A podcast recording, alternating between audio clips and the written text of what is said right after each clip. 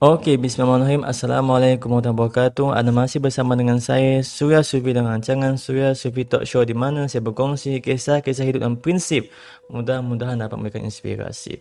Tuan-puan sekalian, hari ini kan saya nak kisahkan satu prinsip. Nak kongsikan satu prinsip yang dipanggil, berjudul. Jangan samakan maksud tuan-puan dengan maksud Tuhan. Perkataan yang Tuhan sebut tuan-puan tidak sama apa yang kita manusia ni sebut. Bayang atau rasakan. It's totally different tuan-puan. Orang fikir klise tapi sebenarnya seriously inilah formula. Minta ampun itu adalah formula tuan-tuan. Ini bukan atas dasar kajian saintis, bukan atas dasar kajian research and development yang bertahun-tahun atau juga bukan daripada kata-kata bijaksana dari orang kaya maupun orang yang berpengaruh, influencer in the world, tidak sama sekali. Ini adalah pesanan dari Tuhan jika kita minta ampun, Tuhan akan bagi apa yang kita minta. Ini tuan-puan adalah pesanan Tuhan. Pesanan dari Tuhan jika kita minta ampun, Tuhan akan bagi apa yang kita minta. Disebabkan Tuhan akan bagi, perkataan bagi, beri, limpahkan rezeki semua dengan semua perkataan ini tidak akan dapat sesekali kita jangka. Bagaimana sempitnya pemberian itu dan betapa luasnya pemberian itu. Jika Tuhan kata, aku akan sempitkan rezeki, kita tidak dapat nak bayangkan bagaimana dan betapa sempitnya hidup jika sudah bermaksudkan begitu.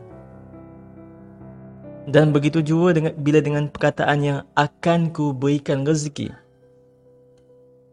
Tuan-puan beri Tuhan juga akan kata akan ku berikan rezeki. Ini pun kita tidak akan faham, tak akan mampu untuk menafsirkan bagaimana besar atau luas rezeki yang Tuhan akan berikan. Ini yang saya cuba faham bertahun-tahun tuan-puan. Itu iaitu apa yang Tuhan kata jika panas api neraka itu memang teramat panas lah tuan-puan maksudnya. Bukan saya nak menakutkan, tapi apa yang saya cuba untuk bagi anda faham adalah setiap apa pesanan Tuhan harus dan mesti diambil serius dan betul-betul reflect balik dengan diri kita sendiri supaya kita tidak pernah memandang remeh dengan apa jua perintah. Larangan dan juga galakan yang Tuhan menyarankan untuk kita cuba berusaha untuk lakukan seperti belajar untuk tahajud saat malam. Setelah selesai semua soal wajib yang seperti mana Tuhan menyarankan kita dekat dalam soal Isra kan atau pesanan berlumba-lumbalah minta ampun padaku dan juga meminta ampun pada waktu sahur.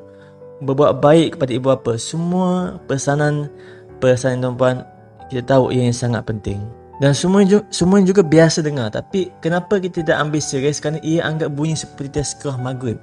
Tapi bagi orang yang memahami dan menyedari sedalam-sedalam hatinya deep down dia rasa sangat takut sangat berharap dan juga sangat menginginkan perhatian Tuhan kerana dia tahu itu adalah ayat-ayat dan perkataan langsung dari Tuhan. Dia tidak akan pernah remeh dan juga tidak akan menganggap itu hanya sekadar bahan ceramah. Tetapi dia akan dia akan cuba menjadikan setiap apa yang dia belajar dalam Al-Quran ada satu kemestian untuk mempraktikkan mempraktikkan apa yang disarankan. Okey tuan-puan, insya-Allah cukup podcast kali ini sangat singkat dan mudah-mudahan tuan-puan dapat something kat sini inspirasi iaitu di punya core intipati adalah apa jua yang Tuhan sampaikan pada kita tuan-puan. Sebenarnya jika ianya panas memang panas tuan-puan. Jika Tuhan nak bagi rezeki melimpah melimpah tuan-puan. Jika Tuhan nak sempitkan memang sempit tuan-puan. Dan semoga Allah berikan kita kekuatan untuk terus menjadi taat tuan-puan. insya-Allah tuan-puan kita jumpa pada sesi podcast yang seterusnya dalam Surya Sufi Talk Show dan perancangan saya sendiri. InsyaAllah. Saya Surya Sufi. Assalamualaikum warahmatullahi wabarakatuh. Peace ya.